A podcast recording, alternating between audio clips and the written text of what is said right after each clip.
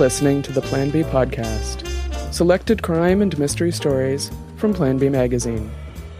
I'm the editor, Darusha Wayne. If you like what you hear, visit plan-b-magazine.com for more stories, or search your favorite ebook store for the Plan B anthologies.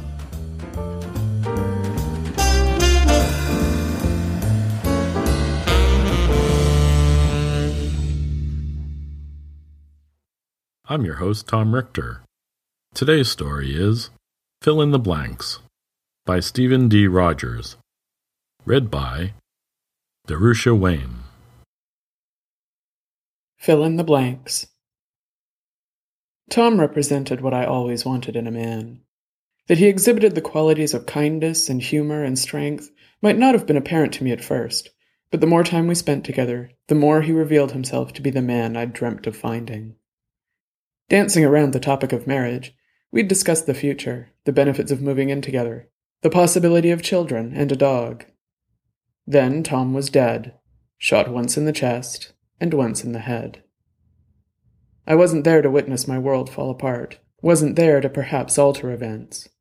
What happened was I was in my bedroom, changing out of work clothes when my phone rang.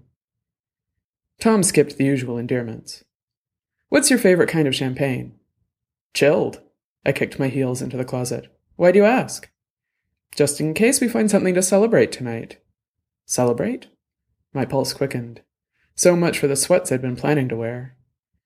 Romance casual sounded more appropriate, just in case years from now we reminisced about what I'd been wearing the day he popped the question. If they're out of chilled, my second favorite kind is over ice. You drink champagne over ice? Tom's voice feigned shock and horror. Maybe I don't need to go into the liquor store. After all, I've never seen this side of you. Hmm. I sat on the edge of the bed and wiggled my toes, examining the polish. There probably wasn't time for a touch up. Okay, you've convinced me to reconsider reconsidering. I shouldn't be more than ten minutes late. Eleven, and I don't buzz you in. Of course, Tom could take twenty minutes picking out the champagne and then let himself in. We'd exchanged apartment keys months ago. See you soon. Bye.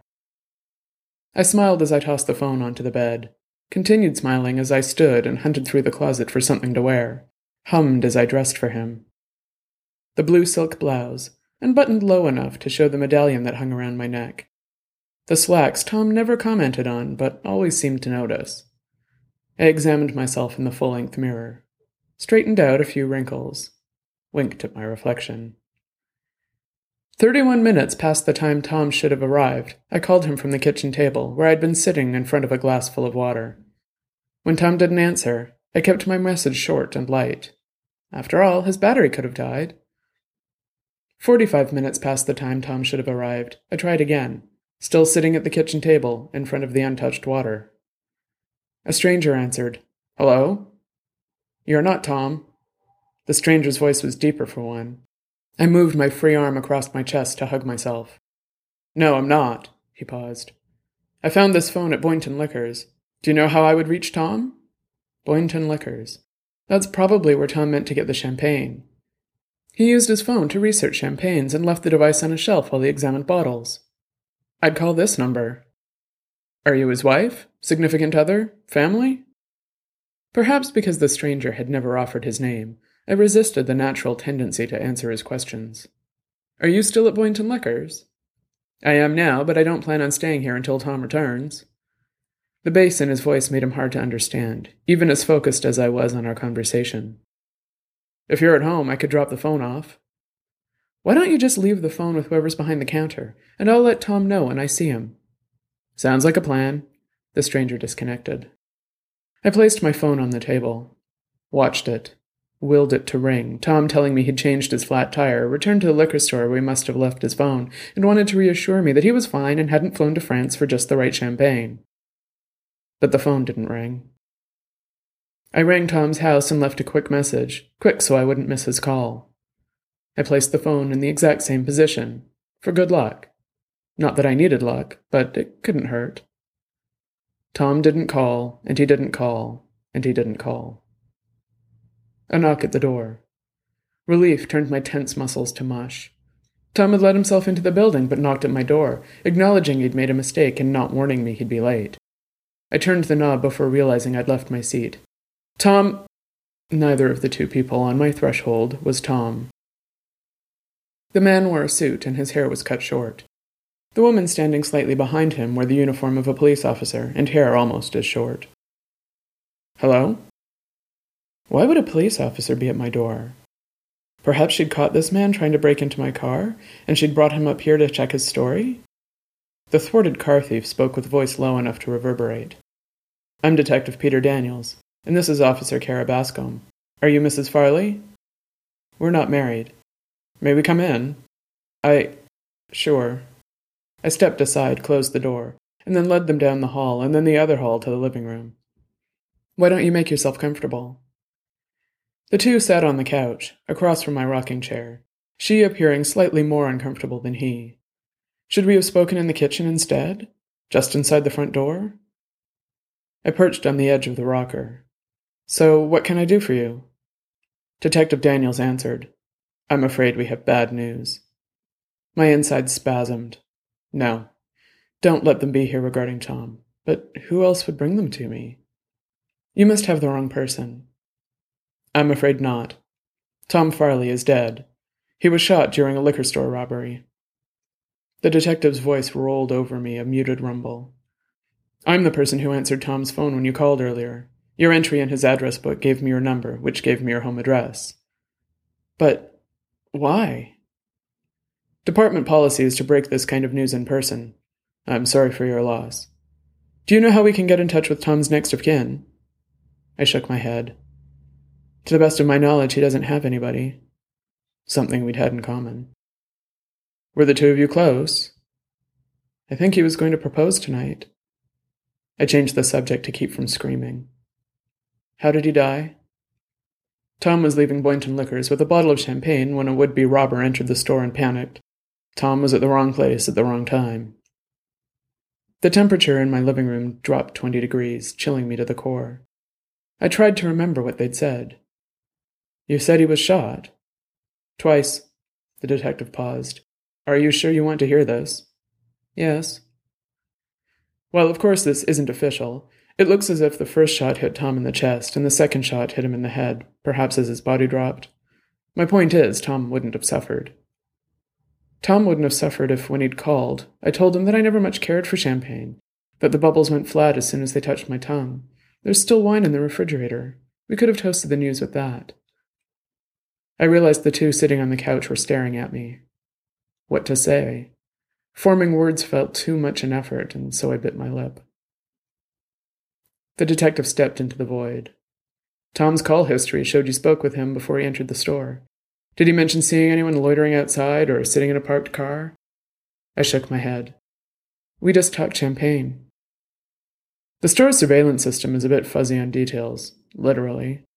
We can tell that Tom was leaving the liquor store when the robber came in, and that's about all. I'm sorry. The female officer leaned forward. Is there someone you'd like to call to be with you? Tom. I want Tom to be with me. Tom could have come here first, and then we could have picked out a bottle together.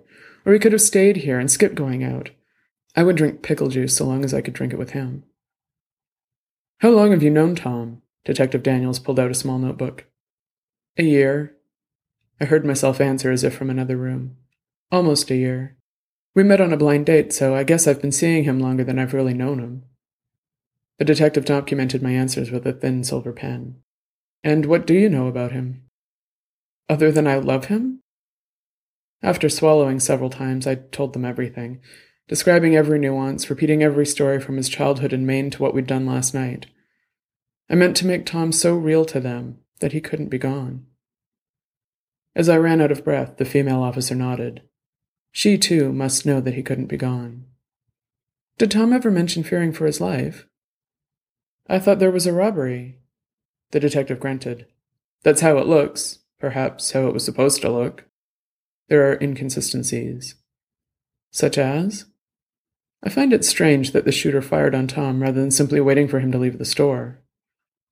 Perhaps the shooter was nervous or strung out on drugs. Perhaps. But here's the thing. We ran Tom's prints at the scene. The detective closed his pad. He's not who he told you he was. I don't understand. His eyes measured me. If you actually told us what Tom told you, everything Tom told you was a lie. I gathered all the items Tom had left in my apartment and arranged them on top of my bedspread. These were the only physical reminders I had of him, the only physical reminders I'd ever have of him since Detective Daniels had asked for and taken my key to Tom's place. Two shirts, one pair of pants, and assorted underwear, a bathrobe, slippers, two books, one of which Tom would now never finish reading, an oversized coffee mug filled with change that Tom pulled from his pockets before undressing, knickknacks he'd purchased with me, things that tickled his fancy or at least made me groan at the time. They weren't Tom, but they were things Tom had touched, things Tom had brought into my life. I lifted the glass salt shaker he stole from the restaurant where we met. On each monthly anniversary, he'd shake out a pinch and toss it over his shoulder. For luck, even though he said we didn't need luck. Feeling my stomach boiling up my throat, I ran for the bathroom and vomited into the sink, the process so violent that I thought the bile must be coming from deep within the earth, a core of magma. How could my body so convulse without tearing itself to pieces? Earthquakes and volcanoes reshape the planet. How could I emerge from the bathroom any less scarred? How could Tom never again come through my front door? I'd throw up and then run the cold water to rinse the evidence down the drain. Again and again until my muscles could no longer hold me erect, never mind plumb the depths of the earth. I allowed myself to crumble to the cold floor, let sobs shake me to bits, pulled myself to my feet and stared at my reflection. I could do this. I had to do this. And so, after I rinsed out my mouth one final time, I forced myself back into the bedroom. The sight of Tom's things on my bed stopped me mid stride, set me trembling. I made myself continue forward. The detective felt so confident that Tom's death wasn't an accident that he voiced his suspicions. He'd probably come here half suspecting me. Once upon a time. I unscrewed the salt shaker lid, tipped the container upside down, and watched the grains of salt fall to the floor and form a pyramid, an hourglass out of control. It was my job to take control and so I must, no matter how much I wanted to just curl up under the covers. I set up a solid wooden folding tray next to my bed and gathered the necessary tools knife, scissors, hammer. If Tom wasn't Tom, who was he? Nothing had been sewn into any of the clothing. The slippers hadn't been modified or altered. The knickknacks unassembled or broken revealed nothing. Nothing bigger than a microdot hid in the books or their bindings. I dumped the change filled coffee cup onto the bedspread. Atop the heap lay two keys. Connected by a ring, the smaller key was stamped Master, and the larger key appeared to match those issued by Evergreen Self Storage. Stopped at the gate, I inserted the key and turned. The left LED changed from red to green.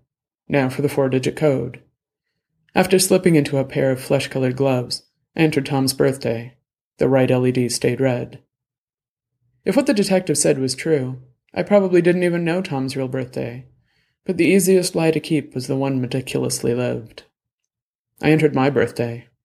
Red. Had Tom lied about us? He hid his keys at my apartment so no one would find them at his. Was I nothing more than a blind drop? Unwilling to believe that, I entered the date of our first date. The second LED changed from red to green, and the gate slid open. I retrieved Tom's key and drove forward. The road led down and then wrapped around Evergreen Self Storage, a large metal building divided by hallways into rows of storage units with overhead doors sealed by a lock you provided. I coasted to a stop outside the nearest entrance, shifted into park, and killed the engine. The key that opened the gate also opened the outside doors.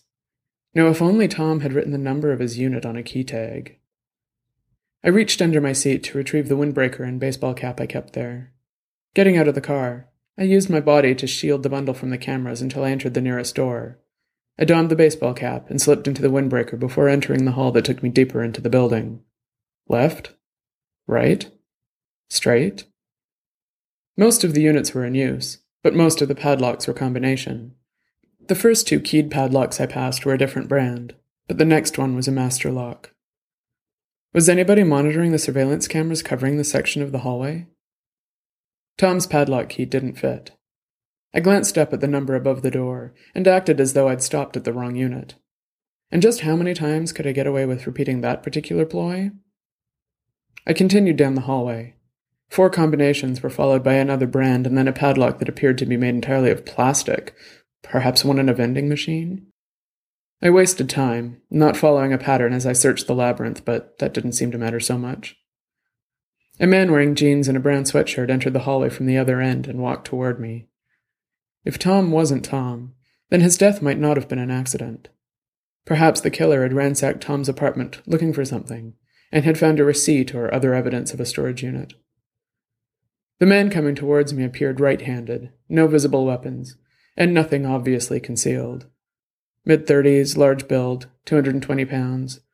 He reached into his right pocket and pulled out a ring of keys. He looked down at the keys, flipping through them. He stopped at the next storage unit, undid the padlock, pulled the door up with a rattle, and stepped inside.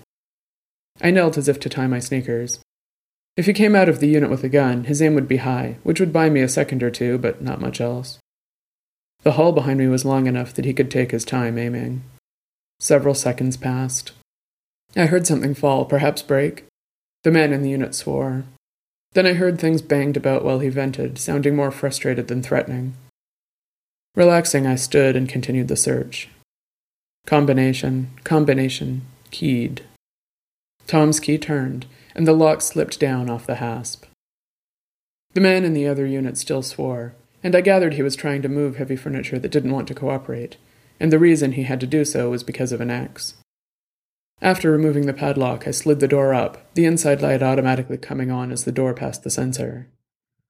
Tom's storage unit was empty, except for what declared itself to be a case of photocopy paper. The cardboard box had been placed in the far left corner. My neighbor still railed against the tight fit in his own unit. I closed the door and approached the box, wondering what Tom had felt the need to hide here. While he may have been hiding the contents from others, he had also felt the need to hide them from me, or so I inferred from the fact that he hadn't picked his access code until we were familiar enough for him to think the day we met significant. What had Tom been determined I shouldn't accidentally discover in his apartment? My hands shook as I lifted the cover. The box, like the storage unit, contained mostly emptiness. Just like me, although my emptiness provided a vacuum that welcomed my past. I lifted the thick manila folder that rested at the bottom of the box. Tony Fredericks. He'd kept the same initials. He'd gone to grammar school in Iowa, and Miss Taylor had been his favorite high school teacher. His chunk of flyaway hair had never changed. I closed the folder and took a deep breath. Tom was Tony, had been Tony, had been Tom, for now he was only a memory. I resumed flipping through what he'd kept, the photographs and documents that traced a life I'd never known he led. At the back of the folder lurked the newspaper clippings. A reputed crime boss had ordered a competitor killed, and a witness stepped forward to testify. The unnamed witness had simply been in the wrong place at the wrong time. The man who pulled the trigger went to prison. The reputed crime boss, one Stanley Myers, went free. The last clipping, dated a year and a half ago, contained a story about witnesses who went into hiding, and the man who recently testified against Stanley Myers was mentioned as an example and only by his first name, Tony. My Tony. My Tom. I replaced the items in the cardboard box and fitted the cover, and so I laid my lover to rest. After a moment of silence and a moment for tears, I readied myself to move on. I reversed my coat before leaving and secured the unit. Then I relocated to mine. Left, right, left again through the maze. I fingered the medallion that hung around my neck and removed the hidden key. Unlocked my unit, stepped inside, and dropped down the door. Tom's unit contained a single cardboard box. Mine contained a single gun cabinet, delivered here by the store. Images of Tom filled my consciousness. The smell of him, the touch. I entered the combination to the gun cabinet and swung open the door. Out came the duffel bag, into which went the rest of the contents of the safe long guns, handguns, ammunition, prepared identities, and laundered cash. I'd been here two years now, long enough to have loved and have lost, long enough that I'd managed to almost forget the life I'd vowed to leave behind, until they killed Tom. Now I returned to that life for one final engagement before moving elsewhere with a new identity and without the love of my life. I hefted the duffel bag and made my way to the car. Tom represented what I always wanted in a man. He might have invented much of that to meet my expectations, redefining himself after going into hiding. But the man he made himself into was the man I learned to love. Then he was murdered. I adjusted for a sudden increase in wind speed. Even a slight increase could cause havoc at a thousand yards. At least the direction remained consistent. Tom's keys had unlocked more than his past. Mine, too, opened before me. How hard I'd worked to forget who I'd been, the things I'd done. How easily the skills had come back. The sighting of the rifle, the researching of possibilities, the creation of a killing ground. I'd be long gone by the time anyone found my blind in these trees, long gone and someone else. Someone who locked away a tragic loss. The target stepped out of his favorite restaurant and into my scope. He exuded confidence, confidence in himself, confidence in the three men there to protect him. I thought about Tom, the truth we'd created together while living our separate lives, and then I made my mind blank. Took a deep breath, exhaled slowly, shot Myers twice, once in the chest, once in the head.